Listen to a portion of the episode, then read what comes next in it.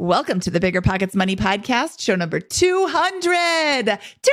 Woohoo! We are bringing back certified financial planner Kyle Mast to talk about things you should be considering on your journey to financial freedom. Don't know what comes up later on. And if you have a million dollar 401k or pre tax IRA, you don't have a million dollars. You have a million dollars minus tax. What you have in there, you, there's a liability built into that account still. And that needs to be mitigated somehow. Hello, hello, hello. My name is Mindy Jensen, and with me, as always, is my paragon of virtue co host, Scott Trench. Is that a, is that a signal, Mindy? Scott and I are here to make financial independence less scary, less just for somebody else, to introduce you to every money story because we truly believe that financial freedom is attainable no matter when or where you're starting. That's right. Whether you want to retire early and travel the world, go on to make big time investments in assets like real estate, start your own business, or deal with the good problems that come from becoming wealthy early in life, we'll help you reach your financial goals and get money out of the way so that you can launch yourself towards those dreams. Normally, Fridays are Finance Fridays, where we dive into a listener's financial situation and see what sort of ideas we can give them to consider that may further them down the path towards financial independence. But today is episode 200, and we wanted to do something really fun for this momentous occasion. We brought back a show favorite, Kyle Mast, to come in and give us some things to think about on our journey. And frankly, some of these questions are rather selfish questions because they're questions that I have. And I figure that if I have them, talking about financial freedom all the time. I'm sure other people have had them too. So, uh, Scott, without further ado, let's bring in Kyle. When it comes to financial guidance, you got to trust the source. It's why you listen to this podcast. When Mindy and I want to upgrade our wallets, we turn to NerdWallet. Scott's right. Their expert team of nerds dives into the details to help you find smarter financial products. Before NerdWallet, Mindy and I were paying for vacations in cash, missing out on miles, and not even knowing what we're leaving on the table. But now we're flying through the skies for free thanks to our new cards with more miles and upgrades than ever. So if you want more travel rewards, hotel upgrades, or airport lounge access, no matter where you go next, let NerdWallet help you make it happen with a killer travel card. Don't wait to make smart financial decisions. Compare and find smarter credit cards, savings accounts, and more today at nerdwallet.com. NerdWallet, finance smarter. As with all cards, credit is subject to lender approval, and terms of each credit card issuer apply. This show is sponsored by Airbnb. Did you know that I turned one of my first homes into an Airbnb? It's true. And it even helped me get the extra income I needed to launch my real estate career. So if you want to try your hand at making even more income with your property, Airbnb is the place to be. Your home might be worth more than you think. Find out how much at airbnb.com/host. It's Military Appreciation Month, so I'd like to personally thank all our past guests who have served and all our listeners who are serving, deployed, veterans, or in the reserves. But I'm not the only one showing appreciation. Navy Federal Credit Union wants to celebrate their members who go above and beyond with exclusive rates, discounts, and tools. This month, join Navy Federal and get $50 when you open a credit card. Visit NavyFederal.org slash celebrate to see their Military Appreciation Month offers and other Navy Federal offers. With 24 7 US based member service and resources for veterans transitioning to civilian life, Navy Federal is here to help you reach your goals. Head to NavyFederal.org slash celebrate. Navy Federal is insured by NCUA, Equal Housing Lender. Disclaimer must join an open membership savings account between May 1st and May 31st. Annual percentage yield 0.25% for membership savings account. $5 minimum balance to open, maintain membership savings account, and to obtain bonus. Visit NavyFederal.org for more terms and conditions. Kyle Mast, welcome back to the Bigger Pockets Money podcast. I'm so excited to have you on again for our very special episode 200. Thanks for having me back. It's always good to talk to you guys. I appreciate appreciate the chance. Today is a bit of a selfish episode for me because these are questions that I have based on some of my personal situations right now. And I thought, well, if I have these questions, I bet other people have them too. So I figured, what better way to get them answered than by Kyle, the master of everything? So, oh, Kyle, master of everything. Did you catch that, Scott? I made a pun. That was pretty good. I like that. okay, let's jump right into it. I have the option at work to contribute to a traditional 401k or a Roth 401k. And I've always thought that I should contribute to a traditional because then I reduce my taxable income, I pay less taxes, the world is all wonderful. But Scott here contributes to the Roth 401k, and we had a rather lively discussion over which one was better, and we're not sure. So, Kyle, which one of us is right? Uh, both of you probably. when does it make sense to choose Roth over traditional? Yeah, so you have different kind of different factors, and I always will ask people what your ultimate goal is. You know, if your ultimate goal is you're going to retire in three to five years, and in three to five years your income's going to plummet. So you're both working right now, or one person is working right now, and your income is higher. Putting that twenty six thousand into your 401k for those three to five years till retirement pre-tax non-roth is probably the best way to go just because your income's so high right now. If you're thinking of it you're a traditional retiree you're going to retire in those three to five years you can start pulling that money out in a way lower tax bracket than you're in right now in general. So that's maybe a base case when people think of a retiree working a typical nine to five job. However the roth roth accounts roth iras and roth 401ks are very very special the fact that you can put something in and get tax free growth forever for the rest of your life, anyways, is a big deal. And it's becoming a bigger deal you know, as we have uh, programs in in our country that are maybe a bit underfunded. You know, I don't want to get too political. I'm just I want to talk about numbers. But if you look at the math of things, there's two ways to pay for social programs. You either raise taxes or you raise inflation. And you print money inflation happens or you raise taxes to pay for those programs. Either way, if you have money in a Roth account that's growing tax free, all that growth helps you hedge against that inflation or the, the printing of money or the raising of taxes because you don't have to pay taxes on it.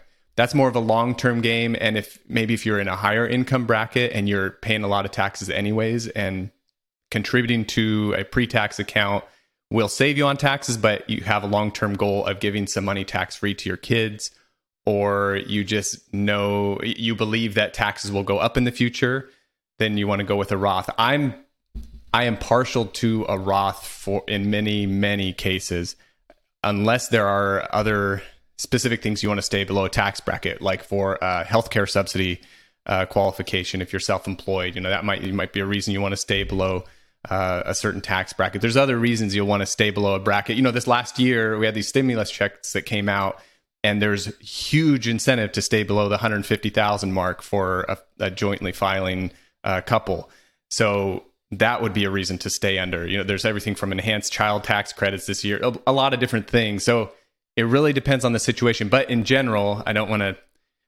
I'll say I lean towards Scott's opinion in general. You know, if you're if you're thinking of building long term, long term good, stable wealth, I would envision, and people have said this for a long time, and it's taken a long time to happen, but I would envision that the Roth accounts will be less and less available from governments, not just in our country, but in the future, they may say, okay, there's a cap on this Roth account. You can't put any more in it because you just have so much in there. You can't contribute to Roth accounts anymore, but everything that you've put in them is okay.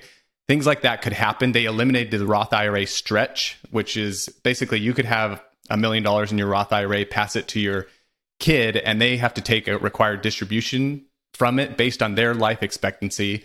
They wouldn't pay tax on it, but they could take out just a little bit each year for their whole life and let it grow the whole time. That was eliminated. So now there's a, a smaller time frame when they your kids get to take it tax free, but they can't stick it in there for their whole life and let it grow. So that's just the precursor, in my opinion. And there's other people who would agree with me and people who disagree with me that maybe down the road more stuff like that will happen to where Roth IRAs and Roth 401ks aren't as available. So, yeah, any any questions on that? That's a kind of a broad sense of it. I just want to chime in and say I, I agree completely with the analysis, and that that's kind of exactly of how I think about. Yeah, that's how, exactly how I think about. It. If, if you're if you're like running a formulaic approach to FI inside of a spreadsheet and saying I make a hundred thousand or one hundred fifty thousand dollars a year, and I'm going to retire with 1.2 million in the bank um, across my retirement accounts and my after-tax brokerage accounts. And yeah, I'm not going to earn another penny. You know, I'm going to retire at 35 or 40. I'm not going to earn another penny until I formally retire, hit retirement age, and get Social Security or whatever. Then the 401k makes a lot of sense to me because that's when you do things like the Roth conversion ladder, and that's where the Mad Fientist's approach really comes into play, and a lot of those types of things. And inside of that formula, the the 401k makes a lot of sense because hey, I'm able to reduce my taxable income now in a lower tax environment in the future. I'm going to be able to do that. But to me, and in spite of all the things you can argue inside of that, like our tax rate's going to go up, and even though you're in a $150,000 tax bracket today or whatever the tax bracket is at that wage at that income, maybe they're higher for the thirty or forty thousand dollars that you're going to withdraw every year in retirement, and you're still going to pay more in overall taxes because you're not actually arbitraging those tax rates. So even even if you get outside of that argument, the big thing for me is a simple and perhaps uh, I don't know aggressive arrogance about my life and the way this is going to go, where I just don't see a world in which I fail to earn income below a really low tax bracket in my adult life, even if I stop working for a number per- a period of years, because I plan to have investment income, real estate income, um, side hustles that happen to generate money, those types of things. Uh, I I am married. My wife may work because she loves it, not because she has to. So there's so many different ways that this could go. For me, I just feel like the Roth is the safer bet, even though I'm in a high tax bracket. I think they're going to be higher in the future in a general sense. And I believe it's, it's unlikely that I'm actually going to go on and earn very little money. Mindy, you're you're uh, financially independent. Have you stopped earning income even outside of the bigger pockets job? No, I have two full time jobs.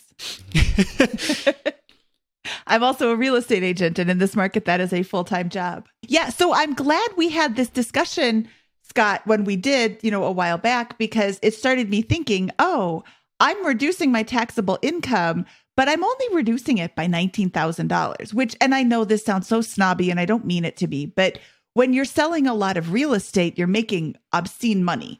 And when I'm reducing it, it's only by a small amount. So, what's the point when I could be making that as a Roth contribution and paying no taxes on it as it grows tax free? for a while. And what really got me thinking about this and saying, well, I have to have Kyle on episode 200 is one of the guys at work is early 20s and we just had this big change to all of our retirement plans and he reached out to me and he said should i choose the roth or the regular and i'm like huh i don't know kyle or i don't know uh, that was colin i don't know colin i'm gonna have to ask kyle so in yeah. the context of a younger person who has so much time. Maybe he's not even considering early retirement. He's just going.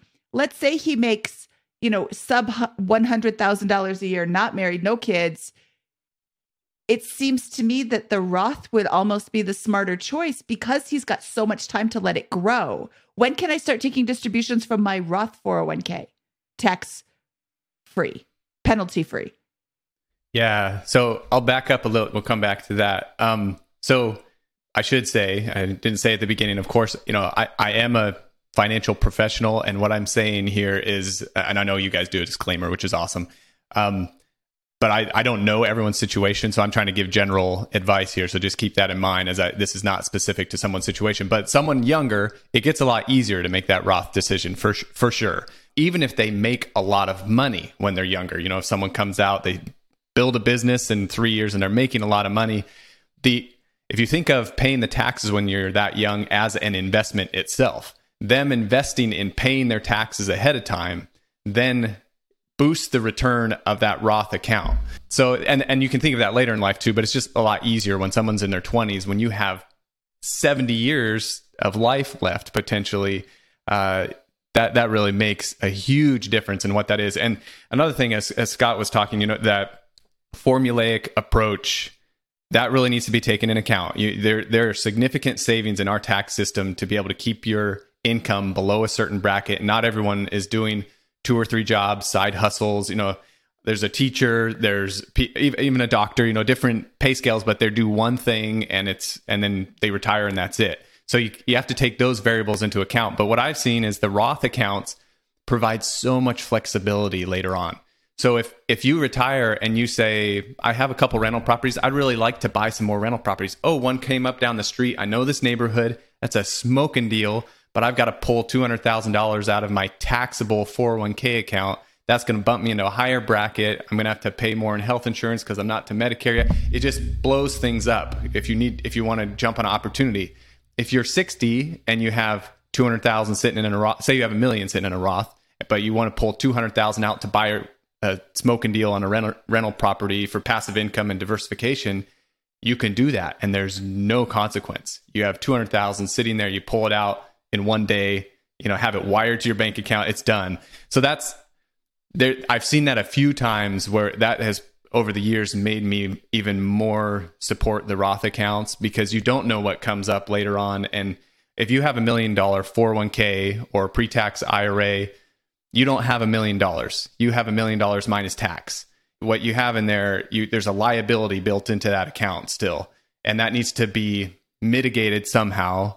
Um, and we can talk about this. I think you we might address RMDs uh, in a little bit. So uh, required minimum distributions, and there's some strategies there. But the Roth account, you know, once you hit 59 and a half, 401k, Roth IRA, you can pull it out tax free, always penalty free as well. Before that, the Roth IRA account is is, and I've done this personally to buy a rental property with a Roth IRA account. This is, I'll get a little bit personal here. So this is what I've done uh, in, into a financial planner's uh, portfolio. A little with a Roth IRA account, you can pull out all of your contributions at any time, tax free, penalty free. So if you put in fifty thousand over time, it grows to eighty thousand you can pull out that 50 without any penalty at any point.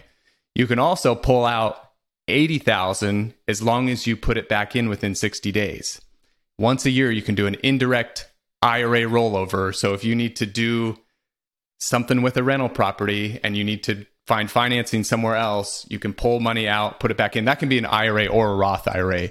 But that is a strategy that can be used. Those contributions can be pulled out of a Roth IRA if needed. I'll often even have clients that are building emergency funds and not fully funding their Roth IRAs, I will tell them to put that money into their Roth IRA, put it in the cash account at at Vanguard, so you, it's not going up or down, but at least have it in the Roth, so you're taking advantage of those Roth contributions, or, or even a little bit more than the cash account, so it's getting some.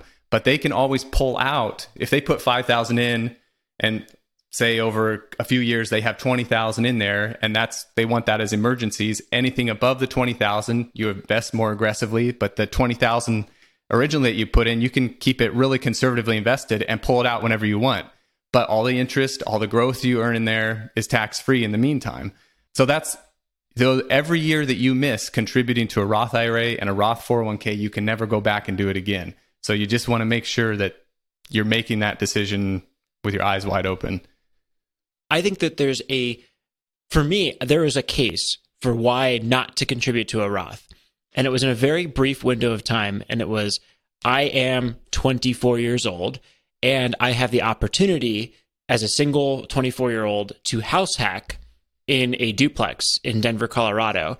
And that is a two or 300% annualized return in average market conditions. It was for me with a lot of risk there. And that was the only time I did not contribute to the Roth IRA was when I I felt that my first 20 or so thousand dollars would be put to better use in that and maybe I could have still done it and kept the 8000 I had left over after the the purchase in the Roth in my savings account. But that was my emergency reserve or at least that was how I was thinking about it.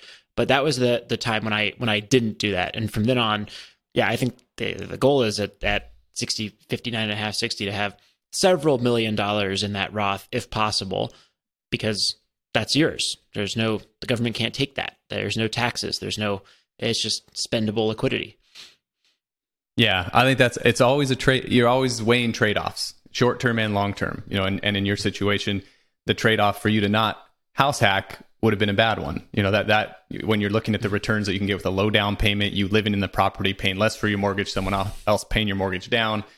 I mean that that outweighs the 70 years of tax free growth in the Roth IRA because real estate has its own tax advantages that you can that you can facilitate. And with that type type of return that you can get with a primary resident loan on it, that makes a huge difference. But that's what you you always have to weigh those trade offs and just make sure that you're very intentional about that instead of just five percent to the pre tax 401k.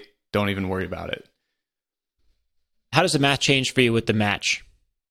Like the 401k matching? Yep. You mean uh, like give me a scenario like the math as far as the priority of what to contribute to or yeah, I think the traditional, we, we've talked about this a million times in the podcast, but I want to see we just way overemphasized the Roth and got a nice little tirade about how wonderful it is. Um, but that doesn't eliminate the fact that a 401k match is still free money. And our conventional, I guess, advice that we've talked about on the BP Money show here many times is if I get a match, I take the match and then I max the Roth IRA. Is that kind of still how you're thinking about it? Yeah, so a couple pieces there. Usually if you if you have a Roth 401k available at an employer, usually the match that they have will match it, it will be pre-tax dollars that they do, but you can do your Roth, say you do 10% and they'll match half of that, so they do 5 in pre-tax dollars. So you want to do that. You know, if, if your if your personal choice is I think the Roth is better, I'd like to do that. You do it in that fashion with your Roth 401k instead of doing the pre-tax 401k. If you don't have the option of the Roth 401k, you only have the traditional 401k at your employer, then I usually do, and this is can be different for people. There's more flexibility with a Roth IRA, but I usually do say take that match. That's that's free money, and that's a you know even if they match 50% of it that's an instantaneous 50% return you know it's not even annualized return like it's like infinite math it's there right away so I, I usually do say that and usually the match isn't very few employers match a whole lot of 401k. So you usually, if you're serious about saving for retirement, you know, your employer might match three to 5%. Do that and then go to your Roth if you're really passionate about the Roth. And again, it your situation could be different. You could say, I want to max out my Roth IRAs first for the flexibility that they have because I can draw out contributions anytime I want to, because I can invest them in other things that my my employer plan does not offer. There, there's other nuances there, but like you said, in general, match probably should take priority.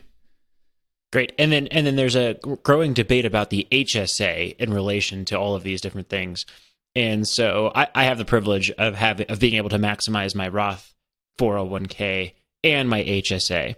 But if I had to make a choice between the two, where would you start between the, the two of those? Oh goodness, man, this is you're just dialing right in on me. I, it it depends on the situation, but the HSA is very valuable. You know that that one you pay no tax at all if you do it right.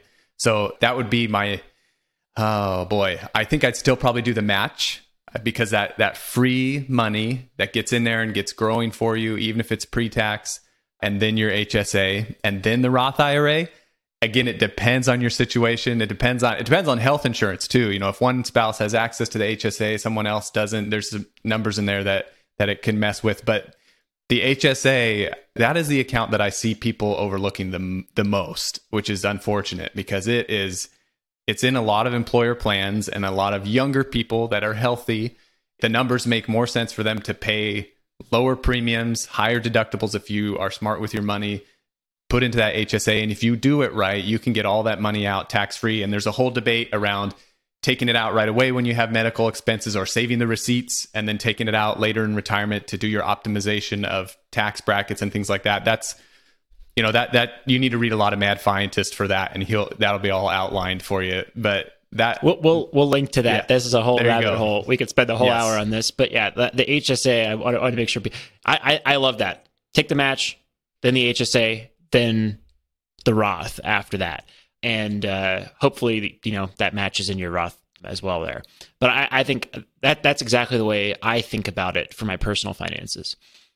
Yeah, I want to jump in on the HSA thing just for a minute. So my family is we have the benefit of being very healthy. We go to the doctor very few times a year, and I think that's really important to consider if you have a chronic illness, if you are just somebody who gets sick frequently, the HSA might not be the best plan for you, especially if you're not making a lot of money right now and you have that high deductible. But we don't use our health care. So there's no mm-hmm. reason to have the great policy that we never use when we could have the HSA where we are able to, because we're a family, we're able to save, is it $7,200 in the HSA every year? Or seventy one hundred. Right. It's I mean, it's a lot of money. Yeah, it adjusts up a little bit each year. I think it is 71 or 7200. I, am not sure which one it is right now. If you're yeah. married. If you're married and have Yes, if you're married. If it's a yep. it's a family, I think it's cut in half if there's just one of you or two of you. But still, that's a huge that's more than my Roth IRA right now. So I am maxing that out. And because we're healthy, we're not going to the doctor very frequently. I save my receipts so that my account just continues to grow. And then when I retire, the first thing I'm going to do is cash in all of my receipts. Again, it's like a prescription here or a you know $40 doctor visit there. It's not a $100,000 in transplant surgery or something because that, you know, would be a bit a bit more difficult to cash flow but it's you know it's these little receipts but they add up and as soon as i come home i scan it into the system i put it into my uh, online folder so i never lose it fingers crossed and then my plan is once i stop working i'm going to be able to just cash in you know it's probably a thousand dollars of receipts right now but down the road that'll be you know my my account has grown and then when i've got 50 100000 dollars in my hsa pulling out $1,000 is not such a big deal. But when I only have $2,000 in my HSA, pulling out $1,000 is a huge ding to it. So if you can forego withdrawing it, that's the best way to go about it, in my opinion. Yeah, so the HSA with everything there's risk. So with every strategy that you you implement there's risk. And so I just want to point out for people like in your strategy Mindy, it's the most optimal strategy to let that money stay in there and grow. But you you actually pointed out a risk in there if you lose your receipts at any point that's going to be a tough one. You know, you you could get new receipts, which later in life you most likely will have more medical bills, and that'll be fine. You can pull money out that way. The other thing is legislation change could say you can't go back indefinitely 30 years to to use your receipts. Most likely, if something like that happens, they'd have a grandfathered period where you could pull everything out in time because there'd be such an uproar. But those are those are any time that you can harvest a tax free gain or guarantee a tax free gain but choose not to, there's a little bit of a risk there. So basically, if you put money into an HSA and you have a medical expense, if you pay that off tax free with tax free money, you've just you've ensured that that went through tax free. No risk in the future. It's already done. If you're waiting to optimize that, let the account grow. It's a great strategy, but there you you have a risk of at some point in the future you you are not totally realizing the benefit of that account until you do it down the road and something could change. Just for people to keep in mind. A, lot of times, I would say 90% of the time, I usually tell people if they're not a financial independence podcast list, listener to just pay for your medical expenses out of your HSA. It, you know, the the benefit of the time that you spend tracking the receipts, unless it's something you enjoy doing and you're good at and you you keep track of it, I tell them just pay for it. But I, for Mindy, this is this is what you should do keep the receipts. But just just want to make sure people understand that kind of. I will say that those listening are probably really good at the spreadsheets. Everybody we talk to is like, "Oh, I've got spreadsheets from 1984." Yes. Not me. Except Scott. um, okay, let's switch gears then and let's look at post retirement. So this the setup to this question is a bit of uh, a bit of a chore, but just bear with me because it's really good there's this thing called the rule of 72, which in a nutshell says assuming a 10% return on your investments, your investment, your nest egg will double every seven years. And of course, past performance is not indicative of future gains. Your mileage may vary, blah, blah, blah. But if you're 30 years old and you have $1 million, that means at 37, you'll have 2 million. 44, you'll have 4 million. 51, you'll have 8 million. 59, you'll have 16 million and 66, you'll have $32 million. Again, just going by these numbers, you're going to be hit with some pretty hefty RMDs, according to current legislation. $32 million is a really nice problem to have, but you started at age 30 with a million dollars. And I hear people saying, oh, well, you're withdrawing it all the time. So we had Michael Kitces on episode 120, and he shared uh, we talked some about his amazing article, The Ratcheting Safe Withdrawal Rate, a more dominant version of the 4% rule. And he says that in many cases, the portfolios are exponentially larger 30 years out than when the person initially retired. So he says, in fact, not only do 90% plus of retirees finish with more than their starting principal after 30 years by following the 4% rule, the typical retiree actually finishes with many multiples of their starting wealth with this spending approach. Over two thirds of the time, the retirees finish with more than double their initial principal, and at, and the median wealth at the end of 30 years is almost 2.8 times, and one in six finishes with more than quintuple the initial wealth. So let's talk about RMDs. Let's talk about thinking about them now because Well, I think a aren't lot we of done people, now? Didn't we? Didn't we discuss the Roth? Moving moving No, on. no, no, Next but question. not Oh. everybody- Zip it, Scott. Okay. Not everybody's in a Roth. Some of us have some money in a 401k because we didn't have this discussion with Scott 17 years ago when we were first starting to contribute to our 401ks. So, so let's talk about the RMDs. Other than, you know, if you've got your $32 million in your traditional 401k because you hadn't listened to this episode until right now, Scott, we're not here to make people feel bad for past mistakes that they've made, including me. How do you mitigate or reduce your RMDs? I mean, and again, totally acknowledging that this is a really great problem to have, but I want to pay less tax if possible. Yeah, what what we're saying here in some is you're going to be so, if you retire with a million or two million by the age of 40, you're going to be so rich by the time you reach tr- traditional retirement age as long as that balance isn't really declining too much that you're going to have crazy problems with with in terms of uh, wealth transfer tax and re- required minimum distributions those types of things. So yeah, I think it's a great thing to noodle on. Yeah. Okay. So I, I tried to make some notes while you're asking that really prolonged question to make sure I try to touch it all. Um, so a couple things we make sure. So the the Kitces article versus the rule of 72. So we're kind of talking about two different rates of return there. So the, the that rule of 72, you're assuming a 10% return, which you know if you're in the broad stock market, you're going to get eight to 12% depending on what time period it in. If you're looking at historical you know who knows what'll happen in the future but we can only look at what's happened in the past. So that's assuming a 10% return.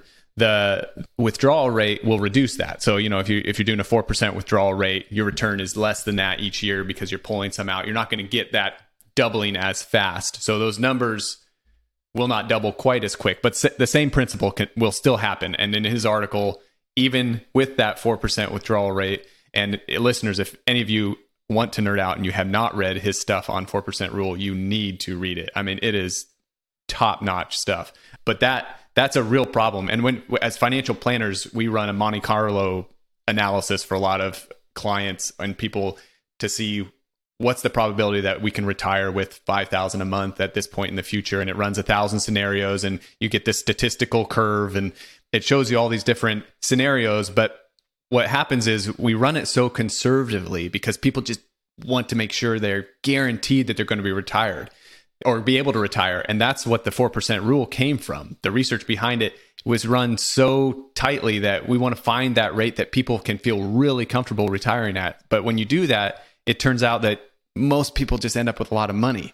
So there's several ways to mitigate that and you know to anyone who has a lot in a pre-tax account good job. You know, there's definitely nothing wrong with that. The Roth IRAs weren't available until sometime in the 90s. I can't remember. And the Roth 401ks were not even available until later. So you actually can't have to contributed to those accounts for that long of a period of time unless you start to do some conversions and really build those accounts up. But the biggest thing to do is try to have tax diversification. We already talked about HSAs, we have pre tax accounts and Roth IRAs if you can have all of these different pieces, when you do start taking income to try to pay as little tax as possible, you can fill up tax brackets with certain amounts of income. You know, fill up the first 80,000 in taxable income with your taxable amount. So you're in the low bracket uh, for, or your pre-tax accounts where it's all taxed. And if you need more, pull some out of your Roth or your HSA. So you want to have those different accounts. It doesn't, it's not bad to have these pre-tax accounts where you paid less tax or you deferred the tax while you were working when you're in a 30% bracket, say federal and state, and then you're not working and you can take it out at 15 or 20%. That's a real thing. That's, that's definitely worth it. Uh, but so that tax diversification is huge. The other thing is you really got to think about what your goal is for the money. So, so people really need to think about, okay, I'm laser focused on financial independence in the next five years or in the next 10 years. But what happens when I have quintuple the amount of assets or even double the amount of assets that I need at age 70? So at age 70, you're getting close to the, the RMD age, the required minimum distribution. They upped it to age 72. So age 72 is when you have to start taking a percentage out of those pre tax accounts. there's a percentage calculated on your life expectancy. You got to take it out. You pay tax on the full amount. It's a little over 3% in the first year of the account balance that the balance of the account was on December 31st of the prior year. That's how they calculate it. And each year you get a new calculation. So you need to think about the amount of income you need, but what are your other goals? Are you charitably inclined? Do you have lots of kids? You want to give them a bunch of money? Do you have lots of kids? You want to give them no money? You want their last check to bounce? Like these are things that you have to think through and you can make decisions now, whether you're 60, 50, 40, 30 years old that affect that. So if you, I work with a lot of cl- clients that are more giving minded. So if your goal is to be able to give charitably to your church, like tithing, things like that, where anything where there's a, a 501c3 involved, at age 70 and a half, you can do what's called a qualified charitable distribution. So as soon as you turn age 70 and a half, I have clients right away, you do all of your giving to charities from an IRA. And the reason for that is you put the money in tax pre-tax, it grew tax deferred, and if you send it straight out of your IRA account, can't come to you in the in the mail and, or into your bank account, has to go straight to the charity. If it goes straight to the charity, it's tax-free distribution, which is just wonderful. And you can do I think the limit is 100,000 a year that you can do right now. So if you are very charitably inclined and you have say say for example, you have five rental properties and you have a Roth IRA balance and you have an HSA balance and you have a little tiny pension and then you have a million dollar 401k balance. So we're talking about someone who's done fairly well, saved pretty well. You're not going to need that 401k balance most likely. Most likely, by the time you stop working, those other assets will cover you and you can get money out of those very tax efficiently. You could probably, if you're giving inclined, you could probably eliminate your entire 401k balance over the rest of your life and have a lot of fun doing it and have a lot of impact on your community, people around you by using that account and and not have the government get any of it and have the charities get all of it. So there's there's some real that's a wonder that's the best way that I know of to get rid of that account or to reduce that required minimum distribution and that qualifies for the minimum distribution. So if you have to take 35,000 out of that account because that's your required minimum distribution, you can send that to your local community center, your the Red Cross and that takes care of it for the year. Next year, same thing, or another place, or split it between a few. Um, but that's that's one of the most wonderful ways that I see clients doing that. That I've done a good job saving, and boy, it's a lot of fun when someone has saved so well and have felt like they can't give, and all of a sudden they have more than they know what to do with, and they can just write checks and make a big big difference. Okay, several questions about that. You you threw out the hundred thousand dollar limit. Is that per year or per donation? Per year. Okay. Per year.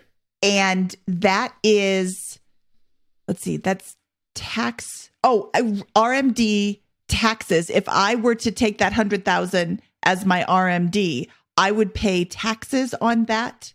Yeah. So say say you lived in Oregon, where I live, and you're in the know, 22% tax bracket. So you take that $100,000 out, you pay 22,000 federally and then you pay another 9.9 Oregon. So you're paying 31% in taxes on that 100,000. So you're you're getting $69,000 of that 100,000.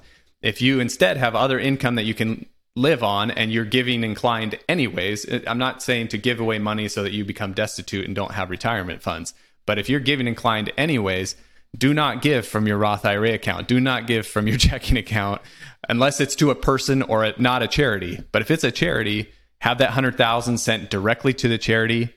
It all goes to the charity. Zero tax gone.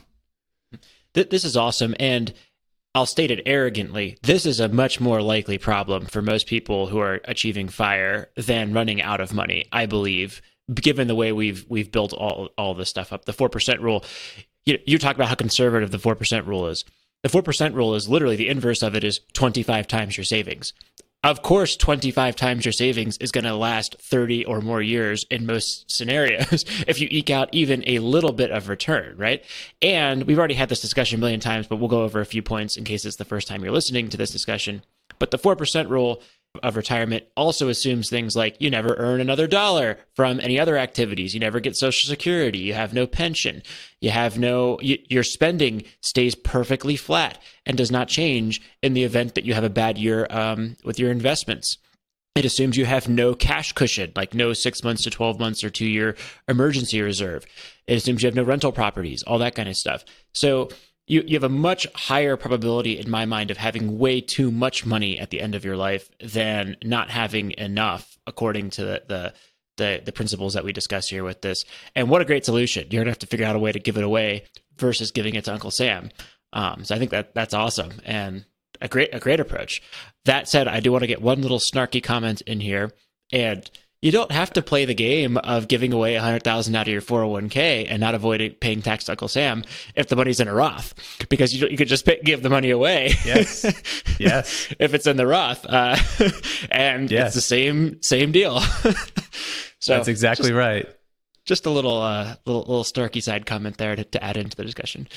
That is true, but you also would have paid if you know you're going to give anyways. You would have paid tax for the privilege That's of true. that Roth earlier.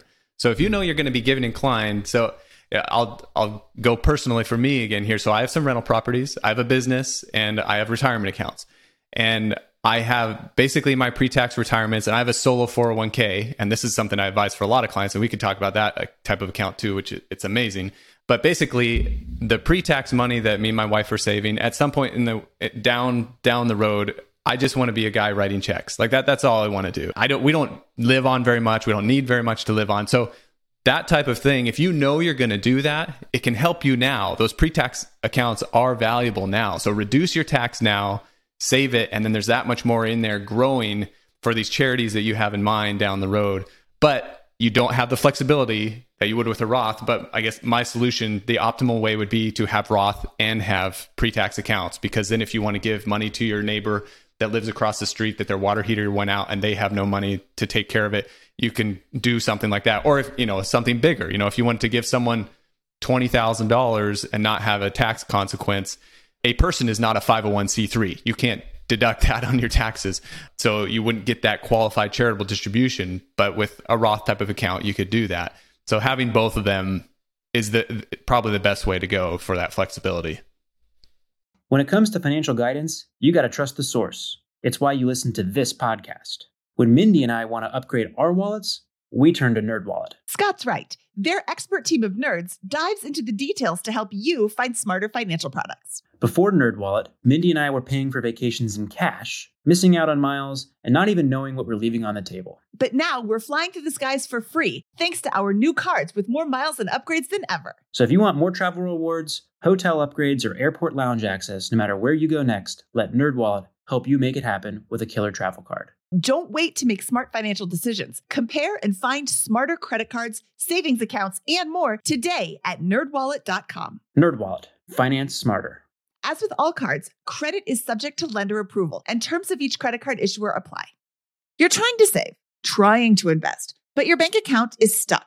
How about we get rid of some of those unused subscriptions you forgot about? Trust me, with Rocket Money, it's easy. Rocket Money is a personal finance app that finds and cancels your unwanted subscriptions, monitors your spending, and helps lower your bills so that you can grow your savings. Take control over your subscriptions and cancel your unused ones with just a few taps. Create a custom budget, view spending habits, and let Rocket Money negotiate to lower your bills for you. Rocket Money has over 5 million users and has saved a total of $500 million in canceled subscriptions, saving members up to $740 a year when using all of the app's features. Stop wasting money on things you don't use. Cancel your unwanted subscriptions by going to rocketmoney.com slash bpmoney. That's rocketmoney.com slash bpmoney. rocketmoney.com slash bpmoney. It's Military Appreciation Month, so I'd like to personally thank all our past guests who have served and all our listeners who are serving, deployed, veterans, or in the reserves. But I'm not the only one showing appreciation. Navy Federal Credit Union wants to celebrate their members who go above and beyond with exclusive rates, discounts, and tools. This month, join Navy Federal and get $50 when you open a credit card. Visit NavyFederal.org slash celebrate to see their Military Appreciation Month offers and other Navy Federal offers. With 24 7 US based member service and resources for veterans transitioning to civilian life, Navy Federal is here to help you reach your goals. Head to NavyFederal.org slash celebrate. Navy Federal is insured by NCUA, Equal Housing Lender. Disclaimer must join an open membership savings account between May 1st and May 31st. Annual percentage yield 0.25% for membership savings account. $5 minimum balance to open, maintain membership savings account, and to obtain bonus. Visit NavyFederal.org for more terms and conditions. This show is sponsored by Airbnb. Did you know that a long time ago, before I ever started my real estate business, I turned one of my first primary residences into an Airbnb? And that's the extra income that I needed from Airbnb that gave me the confidence to go out and work for myself and eventually quit my nine to five job. And now I have dozens of Airbnbs all over the country. I've even partnered up with the old David Greene on a recent property in Scottsdale to take our portfolio to the next level. And of course, we host it on Airbnb. But you don't need to be a full time real estate investor to start on Airbnb. As a matter of fact, I was self managing 10 properties while working my nine to five job, so I know anybody can do it. Think about it this way you're looking for extra income and going on a vacation. Wouldn't it be great to rent out your space and let your property pay for itself while you're gone? I did this one time. I pitched my wife and my roommate because we were house hacking on the idea of renting out our home, and it paid for all of our expenses on a trip to Mexico City. So go and give it a try. It might just change your life, just like it did mine. And I really do mean that. Your home might be worth more than you think. Find out how much at airbnb.com/slash host. Okay, you mentioned the solo 401k, and I want to talk about that, but I just want to quote Michael Kitces one more time from this article, which is yeah, if you want to nerd out, go to nerdseyeview.com and just read everything because Michael Kitces does just assume that all the math is done correctly because it is, and he does all the math for you. I think he really just loves doing all of this. Like every scenario is right there, and it's so great. But he says in this article, in only 12 of the 115 rolling 30 year time periods, did the retiree finish with anything less than the original principal. Only 12 of 115 that is kind of really amazing. I don't even know what percentage that is. Like, and that's not even zero. You know, that's just less than what you started with. So you, are oh. still fine. You know, like that still means it, people would be fine with that. Most people would be, you know, if I have a million dollars when I retire or two million dollars when I retire, if I end with zero, but I can live the life that I want to through retirement, that's fine. And that's a much rarer scenario than that 12. Yeah. And I believe that was one one yes, time sounds, out of 115 right. it went and it was like they retired at the end of the 60s followed by a huge period of inflation in the early 70s and in that one time it, they dipped below zero when he did the math yeah, if you want to hear Mindy and I in violent agreement with Michael, uh, you can listen to ep- uh, BiggerPockets Money podcast episode 120, where he was a guest with us. That was a fun one. That was a really fun episode. Uh, okay, since you brought up these self-directed, oh, okay, did you bring up self-directed solo 401k or just self-directed? Just solo 401k. So there's solo yeah, 401k. I'll I'll define some terms. I guess that that would be good. So a solo 401k is the retirement vehicle, just like an IRA, just like a 401k, just like a Roth IRA. A self-directed IRA, Roth IRA, or solo 401k is one that you you use kind of an alternative custodian to be able to hold real estate or something fancier or non-typical paper asset like stocks or bonds in. That's not I won't go into that. There's just so many tax issues that you really if you go self-directed with accounts, you really need to know what you're doing or talk to a tax professional that can kind of let you know of the tax issues that could potentially come down the road because if you use loans and there's there's just different things you need to be aware of. The solo 401k is just a simple 401k account that a self-employed individual can set up and you can't have any employees. Ha- has to be just you. It can be you and your spouse which is actually it's probably the most optimal way to do it because you can do an just an amazing amount of contribution. So you can for a solo 401k instead of having so if you're self-employed and you do you don't have a 401k like you would at a normal employer you can do your ira your roth ira 6000 a year you your spouse that's it. Uh, 7000 if you're over age 50 solo 401k depending on how much you make you can put up to 57000 a year into the account. So you can do as you're, you're the employer and the employee. So to try to keep it as simple as possible you as the employee can put a put in the maximum 19500 a year but then you as the employer can match up to 25% of your salary into that account up to a total amount of the two to be 57,000. Now there's some other calculations depending on your structure if you're an S corp or if you're a sole proprietor. This is something that you'd want your tax preparer to just run a calculation for you and say how much can I contribute to my solo 401k? When do I have to have it contributed by because there's different deadlines depending on your entity structure. But this is something that if if you do a side hustle or uh, you know if you're a real estate professional depending on the structure of the the work that you're doing and the income that you're making many people miss out on this. And you can do a roth solo 401k so you do 19500 in roth contributions. The match is pre-tax. You can match that but that has to be pre-tax. But it's a huge accelerator of retirement account. If you are self-employed you have complete autonomy on how much you make how much you pay yourself how much you contribute to this account. It's if you start a business on your own and it really takes off this is an account that you do not want to neglect looking at. Can you do this in addition to working for an employer? So, for, for example, Mindy is both a BiggerPockets employee and a real estate broker. So, can can she set that up for both business for, for the second business and contribute to both? And how does that math work? She can. The math is still fifty-seven thousand total over all the accounts. So if you had five, and does that include that the HSA? Working, no, it does not include the HSA. The HSA, the H, you can only have one HSA though. You can't have an HSA at five different employers. So I'm, I'm going extreme. So I'll say five different employers. It you can only do 19,500 in individual contributions as salary deferral from your paycheck. Uh, that's 26,000 if you're age 50 or older. And then 57,000 is the max that you can do of those of everything combined at your five different employees between employers between your contributions and your employer contributions. So if you work somewhere that you work for someone and you're getting a match, you're getting some of your own contributions in there, you need to take that into account to what you do in your own side business. But no, it's not. You can do both of them. You just can't do 57,000, 57,000. You know, you can't do one for each uh, different employer.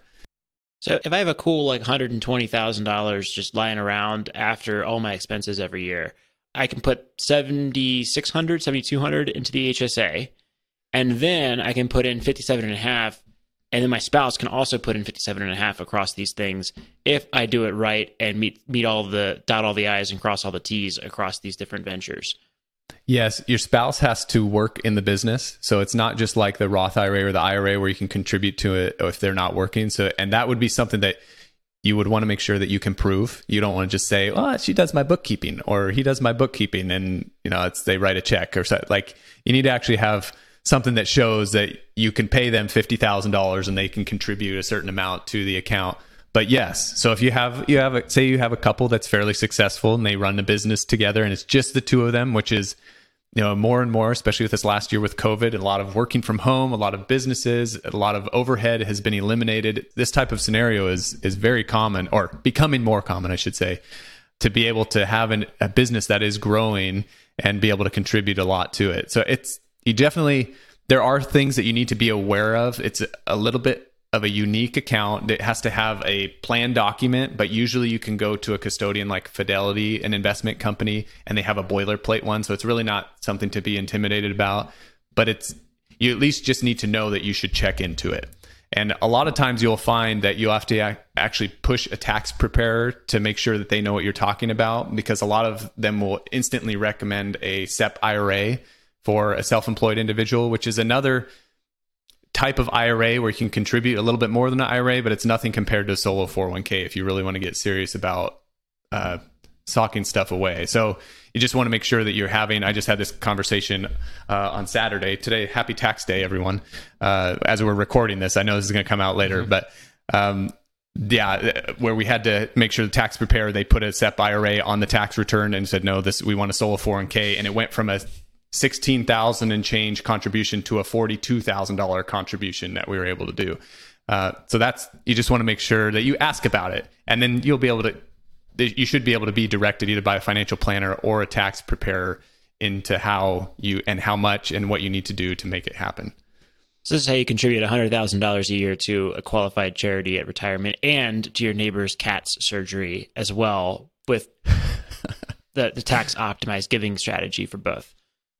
Yes. Yes. So I just have one thing to point out because um, I don't know that people are thinking about this, but the 19,500 that you contribute as your personal contribution is also income that you have to earn.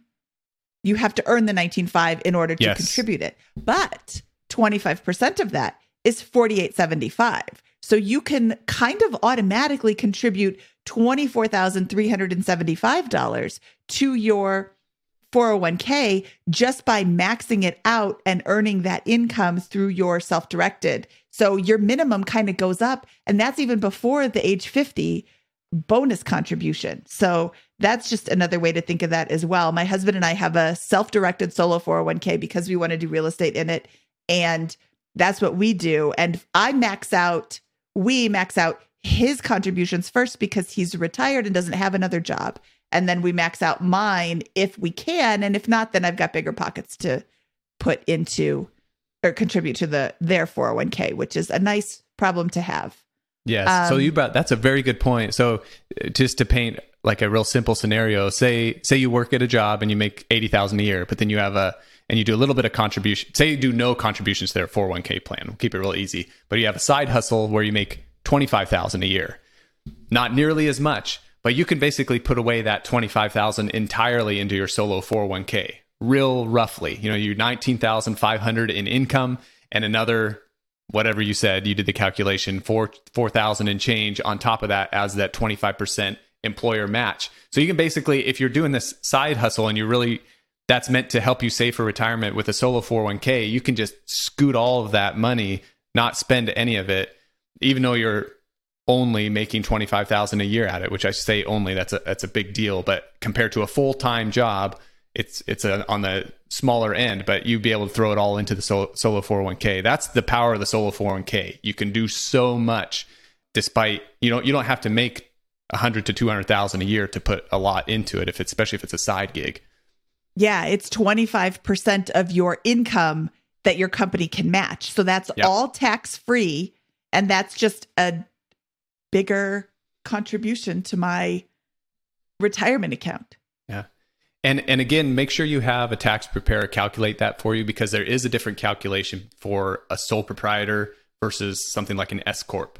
So the sole proprietorship it's it's kind of wonky. It's like a calculation of between 20 and 25% because you have to back out self-employment taxes and do kind of some weird things there. But the general idea is it's about 25% of a match. Yeah, I do want to underline that tax preparer thing. And in this instance, a tax preparer is not your local H&R Block guy that you walk or girl that you walk into and Right. say, "Hey, let's do taxes." This is somebody that you are paying a nice amount of money to for their tax expertise. You do not want to cheap out on this particular one. You don't have to see them every single year and have them recalculate all this stuff and, you know, rack up $10,000 in tax preparer bills every year. But it's definitely worth paying for. All right, I, I have a um, hard pivot and change a question here. So this is, I think, the third theme of, of the show here, but that I want to get into. But and it's a whopper. Kyle, stocks are very high right now. Real estate prices are going up like 20, 24% year over year. And we think inflation is coming, so I can't sta st- stick money into my savings account. Otherwise, the dollar is going to lose value. Do I invest in crypto? Do I invest in wood or other commodities since they're shoot, shooting up? Bond yields are at historic lows. Um, do I invest in debt? Where, where, which asset class? How do I think about asset classes in a general sense right now in 2021? Man, these are hard questions. Come on, softballs, softballs. Um, so I'm glad you asked it. Actually, I have written down here inflation discussion because it's it's a real a real thing that we we need to consider now, and for people thinking about their retirement and any financial planning in general. So basically, for for the last three to five years, there have been a lot of people saying, you know, or actually since since the Great Recession, when a lot of money printing first happened, there have been a lot of calls for inflation from conspiracy theorists to normal people. You know, like there's just people across the board have said there's money printing. We'll probably see inflation. We haven't seen it for so long, but we're actually starting to see it finally, and it's not not surprising with the volume of money printing compared to to the volume of the money supply. But So so during that time, I I'm a junkie for reading like historical financial books, and I like reading about like Zimbabwe had a major hyperinflation crisis.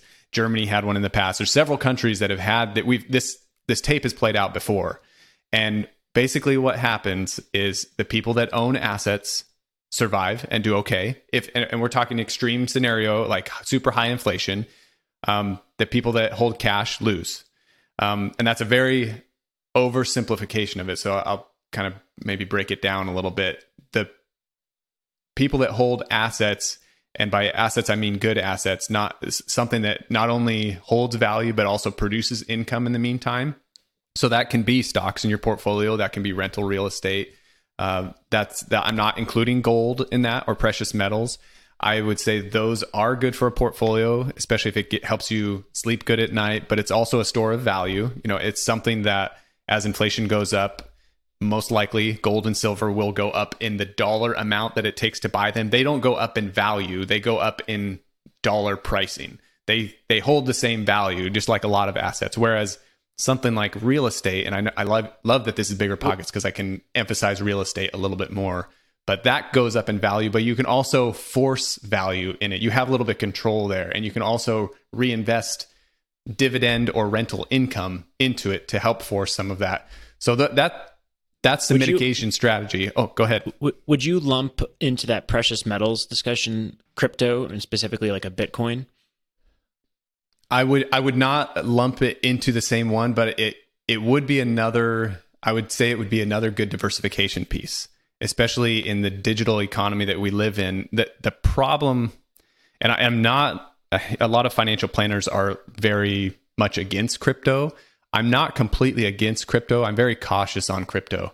And it, we, it's, this is an interesting time because everything is doing well. You know, real estate, stocks, crypto is just, you know, if you follow Dogecoin, my goodness, you know, or Elon Musk and what he says about, I mean, what's it up 24,000% in, in 2021? And this is not a recommendation. Now, I don't want everyone after this podcast to go out it and buy Dogecoin. It started off as a joke. Yeah. So, so you just have to keep that in mind. And these things have happened before, you know, and everyone talks about the tulips, you know, that people were buying and arbitraging tulips. And so there these things happen and they go up. But we do live in a time where digital transfer of property, digital uh, blockchain, you know, and, and, I'm not an expert on this stuff for sure, but th- this is becoming a reality. So holding some of that is could be a good idea. I'm not going to say that you need to hold it. I don't think I would go that far uh, to say that. But I personally, I own a little bit, but it's mostly so that I can talk about it decently and and uh, walk people off the ledge when they want to throw their whole life savings into it. Uh, but I would say it's different than gold or silver because it, the biggest risk that I see with cryptocurrency is that it goes against sovereign nation's money supply. And all a government has to do is say, we outlaw crypto because it no longer allows us to inflate our currency, to allow us to keep the monetary policy where we want it. Like our Federal Reserve, every country has a, a central like the bank. crypto fans much. are screaming at their their yeah, car yeah, yes. radios now, saying that's exactly right. Uh, that's the whole point. So yes, uh, of, of the, it's of true, yeah. and that's you know, and if you but if you can it then becomes a black market, which becomes a whole nother thing. But you know, gold was outlawed in the 30s. I can't remember, and then it didn't. You know, you couldn't own it for a couple decades. So there, there's some of those things where it's kind of a personal choice, and some people would say, you know, you should just buy guns. You know, guns would be they're going to hold value and they go up, or precious metals, guns, lumber. You know, plant a plant a timber forest. There's all these different things that you can do. So basically, now I'm kind of going on a tangent. I'll try to back it up a little bit basically 2021 money grows on trees. Oh, yes it does. So, so okay so that's a good segue. So right now people are awash in cash in in many ways. People that have done well at saving have put themselves in a good financial place. A lot of people are definitely hurting but a lot of people that have investment accounts or some real estate are doing well. What people need to think about right now is what should i do now to make sure that if things change I, I have some stability. So this last year is a good lesson in the reason to have cash. You know, despite inflation, having cash, you know, March last year, I didn't know if I was going to get rent payments for six months or more, you know, on, on rental properties.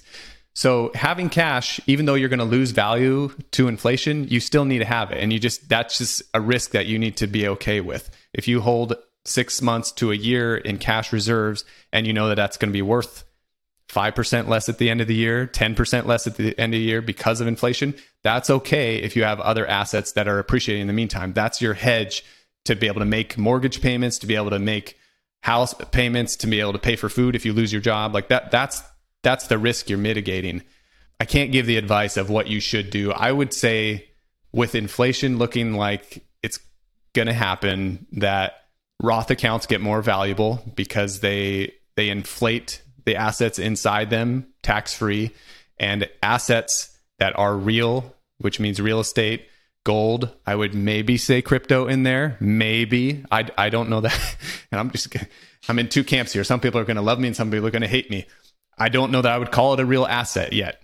I, I think it's got some way, a ways well, to go. Some a, people a currency, right? It's a currency like gold was, like gold, Bitcoin, dollars, euros, you know, yen.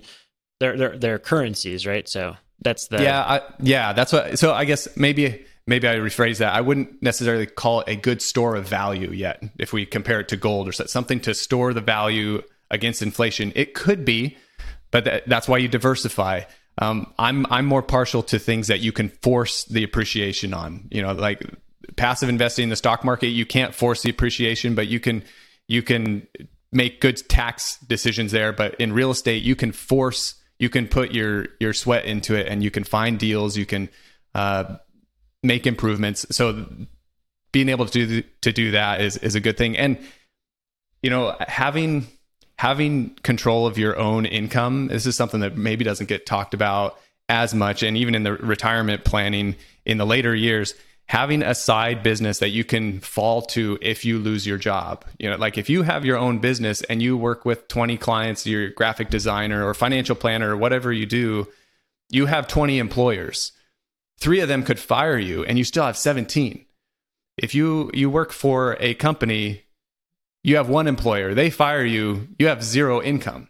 And if you're in the FI community and you have your own business and you have 20 clients and if you're you follow the five principles you're basically you're probably living on the income of 10 or 12 clients so the 8 is extra so if you you lose 8 clients you're still in the same position so that's another way that people could mitigate risk. If you can, and and I would say real estate rentals would qualify as a side business. Your stock portfolio starts to qualify as a side business because it starts creating its own income. But any other way you can add value, and in retirement, you talk about a way to make sure your retirement portfolio lasts for you or uh, you don't outlive it. If you just work five hours a week in retirement the, to bring in a little bit of income, it's amazing what a part time job will do to the numbers that you don't have to take out of a retirement account uh, to keep you afloat, and it also gives you something to do. I mean, if you if you're a halfway motivated person that saved well for retirement, you're not going to want to just stop and do nothing completely. Hopefully, during that time, you spent the time to try to find something that's enjoyable to still add value to people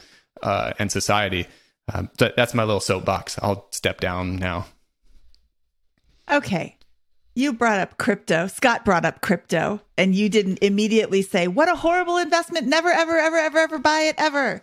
I am not a fan of crypto, but it's also because I don't understand it. I'm not asking people to send me a letter telling me all about it. I don't really want to understand it, but I can also identify with people who are watching Dogecoin go from a complete joke to what is it like 60 cents a coin or something? Or like it what did you say 600% appreciation?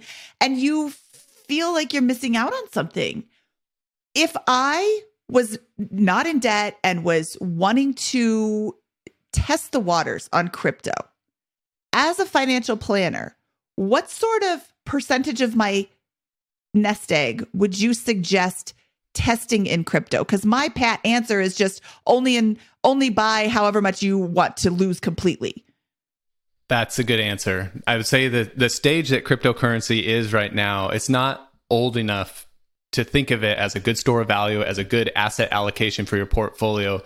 For me, the best thing that can happen to people when they try to start investing in single stocks to try to do stock picking or invest in currency the best thing, and this is this is kind of mean to say, but what I would love to happen is for them to lose 50% of their money right away because it gives people the emotional anchor to say, this is a real thing that I don't have control over. The, the, the worst thing that can happen is you invest in Dogecoin at 0.002% and it goes to 50 cents. And you think, wow, I'm a genius. You know, I, I, I've got $200,000 from my $2,000 and now I'll invest in three more other cryptocurrencies and now I lose it all. So so I would say your answer is spot on. Only invest what you want to want to lose as a percentage. That's really hard. It, it just depends on you know, a lot of people have like a an investment portfolio, but a lot of people have pensions or things. So it's hard to I would say you know no more than 1%. I mean, you know, if you have $100,000, don't put more than $1,000 in it. I, I mean, literally only the amount that you you won't feel if it's gone. And here, so maybe here's the case for it. If you put a thousand dollars in and you pick the next Dogecoin, great. You're gonna you're gonna do well. You might regret not putting your whole hundred thousand dollars in, but that's like winning the lottery. You know, one in three hundred fifty million. I I just I want to make sure. You know, and I'm kind of thinking maybe I should have come down more on cryptocurrency, but I just it's not something that is going away in some form or fashion from what I've been seeing and from what I've been reading. I I really question, and this is Ray Dalio and Warren Buffett and some of these large hedge fund manager, managers that have seen cycles for years and have studied history. A lot of them are saying the government has the ultimate control. You know, governments have the tax control, they have the military control. Like we live under the government of where we live, and if a cryptocurrency gets out of hand, we're already seeing it with China a little bit if it gets out of hand to where everyone's flowing out of the US dollar into a currency and they can no longer manipulate or help the economy in the way that they want to, they're going to say no more Bitcoin. You know, they're going to say, or only for these transactions. And it, it's just, it's not, it, it's kind of a fact. It, it, I would be very surprised if, if everyone just kind of went from the dollar to Bitcoin. It, it's basically, it can't be done. The US wouldn't let it happen because they'd go bankrupt. Moving on from the uh, Bitcoin and crypto d- discussion here, you, we just talked about inflation, and you, your answer was in an inflationary environment, which which tentatively looks like what is happening currently and may happen in the future. Um, real assets, stocks, real estate, things you can touch, things you can hold, things that that um, have real value with these types with these types of things, commodities, things where the supply is limited. Um, the crypto Bitcoin people will argue the Bitcoin supply is, is limited. Th- those kinds of things tend to do well. And my my kind of big next question is if we think we're in an inflationary environment and all these asset classes are reasonably high, but that they're going to go much higher, they're going to inflate uh, in this environment. Is the answer not to take out a tremendous amount of debt and put it at on a fixed 30 year term on things like real estate and those types of things is that not the logical next step and answer in managing your portfolio as scary as that sounds mm-hmm. yeah it's very counter very counterintuitive to how a lot of personal finance has been taught but we we do live in a debt driven economy now it's kind of bit, uh, somebody i read a book and someone used the term instead of capitalist, it was like debtalist or something, something like that. But basically, the way the economy functions, credit forces a lot of things. You you anytime you take out debt, you gain risk because there's a liability of you to pay that back. So you take that 30 year mortgage out, you got to have the cash flow to pay that back. However, if someone is has good cash reserves to cover payments for an amount of time for unsuspected things that would happen, like a pandemic, uh, something like taking out a 30 year mortgage at 3% is a very good financial move. I, I, think we will not see rates like this in the future. I, I, just think we're kind of at an inflection point and I'm, I, I hesitate because I'm getting into my personal opinion and, and what I think is going to maybe happen. But if you look at what, where we're at now and making good financial decisions, what you what you're talking about, taking on long-term debt at historically low rates, is a good financial move if you have the cash reserves to cover unforeseen events. You don't want to over leverage yourself. That's just not smart. But if you have, I, I would say right now, it's less important to pay off your mortgage. I would say there's you should be you can consider that in some in some ways. And you actually I listened to an episode that you guys just did recently with someone who had a pension that was affected by earning income and paying off a mortgage may be a good route for that. So there are instances that it really that can make sense, but I think you're spot on, Scott. I think debt is cheap right now and the because the US government has debt itself, it's in the US government and other governments. I'm not I shouldn't even uh, single out the US. It's in their interest to inflate the currency because it makes it easier for them to pay off their own debt, any country and we can ride that wave if we have good long-term fixed debt because then you're on the side of the policymakers that are that are kind of pushing the same agenda uh, as as the increase increasing the debt or inc- increasing the inflation to be able to reduce the value of the debt. Yeah, I, I think that's that's terrifying to to take this to logical conclu- conclusion on a personal finance podcast, but that, that there's no escaping where that next step goes, right? If you can capitalize and feel like you, you can manage not to go bankrupt, then and you believe yields are low at historical lows and inflation is coming, then the answer is blindingly obvious. It's take out as much 30 year fixed rate debt as you can and back it with real assets and cash flow that can sustain it. And now you're borrowing with dollars that are expensive today and paying them back with dollars that are cheap later. And as interest rates rise, the equity value of that debt declines. Um, that's another topic we can get into a whole another show on the inverse relationship between interest rate and bond equity value. But that's the that's the math, right? And so that's something to think about. We'll, we'll let everybody just kind of leave it there, I guess, and, and think about it uh, as we say again to the the end of the show here. But that's well, maybe terrifying last, and interesting yeah, one last thing on that. I, maybe a, a, caution for people that have pensions as a large part of their retirement, um, or even Social Security as a large part of their retirement. Those are wonderful things to have. I mean, uh, there aren't many people that have many more, and they really help. But that, that those are things that get hit pretty hard by inflation historically. The other countries that have gone through um, not even hyperinflation, just higher inflation. Uh, you know the the inflationary cost of living increase that's done on Social Security. They come out with it every year. It never feels like the right amount for retirees. It always feels low. And that's a way that they can mitigate the overfunding or the underfunding of Social Security. And with pensions, you know, if you have a pension that is based on a fixed dollar amount and you get 10, 20 years into your retirement, that's going to feel like a lot less if we have four to 10% inflation or, you know, the seven, the 70s, 80s, you have in the teens to 20% inflation. It's not, we've had so low inflation for so long, we kind of forget that it can happen. Um, and it might not, you know, it definitely might not, but we just have to, like you said, you got to do the math and think about what would happen in that case. So, a lot of people think in, an, in a time like this, things might crash. You know, I should pull everything out of the stock market because everything's so high. But you just got to be careful with that because if you want to hedge against inflation, you need to have something that inflates over time, and stocks do that. That's real estate does too, but you know, just your stock portfolio because prices go up. Uh, other smart investors try to plow their cash into companies that have goods that they can raise the price on. You know, so Netflix can bump their monthly thing up by two dollars a month. People don't care; they pay two dollars a month, but they just increase their revenue by ten percent.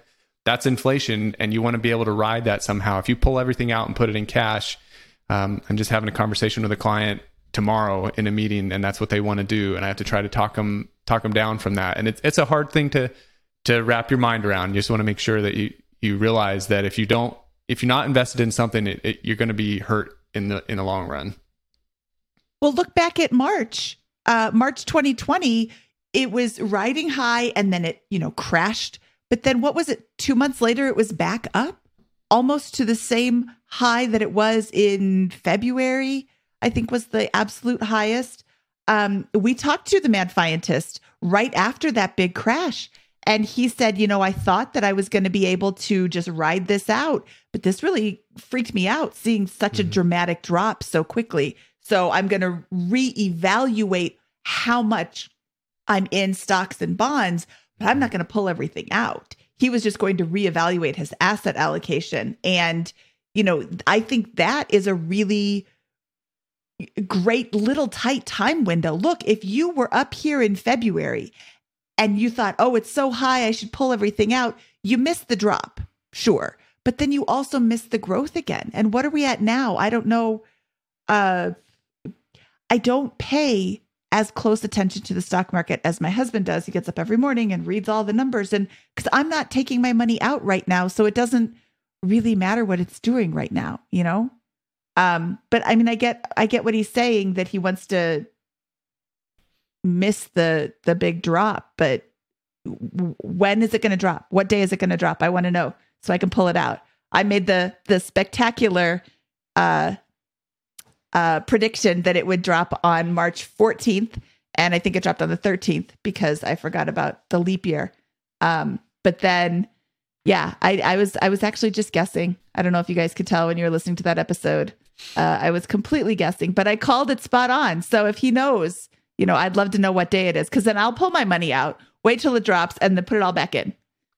But until then, yeah, it just goes up and down. And So, Okay. Kyle, that's perfect segue into that. That's exactly what you do with your personal money, right? You you put it, you you know, look for highs and lows. You sell high, buy low. Oh, um, yeah. on a regular, Oh, yeah. repeated basis. all the time. Yeah, that's I'm just no problem. Yeah. where, where where are you investing your money? And we don't have to get specifics, just a, Yeah. in a in a kind of general ballpark, and across which asset asset classes. Maybe a glimpse into your strategy. Yeah.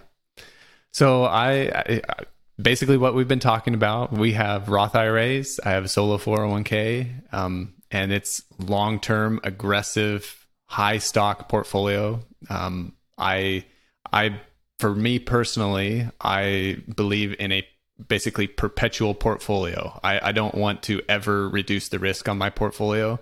I want it to be something that I pass on as a giving organization to my kids. Um, so it's it's going to be. I, I'm not. I don't plan to ever back, even when I'm 70 years old. I'm just going to keep letting it ride because I, I the discussion that we've had so far. I think the dollar amount will be at a point where there's no there's no reason to do that. Even if the market drops by an incredible amount, why would I dial it back if my lifestyle is way, super small compared to to the portfolio? So so from an investing standpoint, you know, I'm a little and it, this is not advice for anybody. For me personally, I am I'm more heavy small stocks because historically they have done well. They've done better in the long run. You have to stay in them for at least 20 to 30 year time frames to benefit from that. But when I, I think of my portfolio as an endowment portfolio that that should live forever, and that's how I invest it. And then so so I do I do investments in retirement accounts for a lot of for the tax advantage purposes, the Roth IRA, the future qualified charitable giving. So I I try to uh, max those out so that we can do that. Um, but the wealth building is real estate for me. We we have rental properties um, in and again I, in Ohio and and Florida, and these are not recommendations of where you should go um, to invest in properties, but um, I think I think real estate, and that comes from personal experience working with clients. Honestly, when I look at clients that have built good wealth over the time over a long period of time frame, um, a lot of them it's real estate. Uh, some have done it in investments, and that's becoming more popular with the FI movement. But when I look at clients that right now are in their 50s, 60s, and 70s that have substantial wealth, it's well placed real estate investments and where they forced equity on it. Uh, and and that's what I you know I want to I want to teach my kids that. that that's kind of the idea behind that in the long run. I want I want them to be able to do whatever they like to do from a work standpoint, but from a financial standpoint, I think some of these little investments on the side, like a couple real estate properties, and you're set. You don't have to make that much money. You just let it get paid off, and and you're done for for retirement. Um, a lot of people, real estate is too much work, and to, you need to really learn and know the market, know what you're doing. Um, but that, for me personally, I love it, and and but I do the I do kind of across the board, and I have, I think I have four or five thousand dollars in crypto, um, which from a net worth standpoint is Which is now worth like forty or fifty thousand dollars. no, no, no, it's worth five thousand now. So, so I, yeah, no, I, I'm not. I didn't. I, yeah, I don't even know. I, I, I won't even say which ones I'm, I'm in. But it is. It's to keep. It's so that I can talk to clients about it, so that I can see it going up and it going down, and so that I get, you know, anything you invest in, you, you research on the internet, you get news feeds, you get information on it. So I, the more I'm in different things, the more information I get on things, and I can talk semi intelligently about them. Uh, and you know, it's hard to the crypt. Yeah, crypto is just it's it's a unique industry right now. We'll see where it is in a year from now. Love it. Okay. Well, that I think that kind of wraps up our episode. I asked all the questions that I really wanted to talk to you about, and I'm really, really pleased with the way that this discussion turned out because this was super helpful for me. I really think that the Roth option is the best choice for me. And I'm going to make sure that Colin listens to this so he can hear you say that it's probably a really good option for him too. And of course, he should do research, as everyone listening should. If you want any more information about this, Google is your best friend. We will have a lot of links to the things that we discussed in the show notes, which can be found at biggerpockets.com slash money show 200 200 yay i'm so excited kyle thank you so much for your time today because this was fabulous. Kyle has been on previous episodes, number 41 and number 84. So if you would like to hear his answers to our famous four questions, he's got some really great ones because he's so smart. Kyle, master of all the things. Thank you so much for your time today. We really appreciate yeah. you. Thank you. This was a great discussion. Always a pleasure. Thanks. Okay, that was Kyle Mast dropping all the knowledge bombs. Scott, what did you think of the show today? I loved it. I think we had a great debate. Uh, I love the the Roth discussion. I love the discussion about what to do with too much money at the end of your life and how to plan around that because people don't really think through that. But if you're going to achieve FI and you're going to be conservative about it and go by the 4% rule and maybe have a couple of other secrets, you know, up your sleeve, like a pension or rental properties or whatever, in addition to that 4% rule, you're probably going to end your life much wealthier than wherever you start your retirement from. And that's something to plan around, or at least to, to know what's up and to know the options, the good options that will accrue from there. And then, of course, I really love the discussion about uh, where to invest here in 2021 with every asset class seemingly high and inflation on the horizon. What a conundrum. Um, what a fun challenge at the strategic yeah, I, level. I learned a lot from talking to Kyle, as I always do. And, uh, but, you know, Kyle is not the only source of information. He's not the end all be all, and he doesn't know all the tricks and tips. So we would like to invite you to join our Facebook group, which can be found at facebook.com slash groups slash BP money and come in and share your tips and tricks. The Roth, uh, the Roth 401k, I thought was a fantastic discussion. It has actually changed the way that I am investing in my 401k. We've actually maxed out my husband's 401k this year. So since it's a self directed, we're going to go in and see if we can pull back those contributions and recontribute into the Roth category just to get a little bit more into our Roth 401ks. But I'm super excited for everything that I've learned today. And I would love to hear your tips as well. So please yep. join us in our Facebook group so we can chat with you too. Yeah. And this is the fun stuff. I mean, like we talk about a lot of things that are, you know, there, there's always black and white and gray. There's always gray in the world of personal finance but sometimes it can we can get to a little bit closer to black and white when we're hearing about certain expenses like hey you really got to cut back expenses here if you want to build wealth. The fundamentals just aren't there. Today was all gray and this is the kind of fun stuff to discuss in the, in the facebook group because there's going to be a lot of smart people who will disagree with kyle and me and maybe Mindy on a couple of these things in terms of the approach with Roth versus 401k. There is no right answer. You're guessing at future government policy and your future income, your present versus future income states 30 years down the road in some cases. That's literally the guess that I'm making right now with the Roth versus the 401k. How can you possibly have a concrete right answer? No way. There's an art, and I'd love to get pushback or feedback or debate and dialogue about the right versus wrong there, and and especially on the crypto side as well. Um, as you know, as, you, as a lot of you are aware, I've had an evolution of thinking on the crypto side over the last couple of years, um, to my embarrassment and uh, all that kind of good stuff. I would like to say I have had an evolution of crypto, so people don't bombard me with, "Oh, here, let me show you all the great things about crypto." Um, but I am looking for a crypto expert to come on and explain it to us, explain it like I'm five, so that we can share this information with our listeners so they can make their own decision when armed with the facts. Okay, Scott, should we get out of here? Let's do it. From episode 200 of the BiggerPockets Money podcast, he is Scott Trench, and I am Mindy Jensen saying thank you for listening these last 200 episodes, and here's to at least 2,000 more.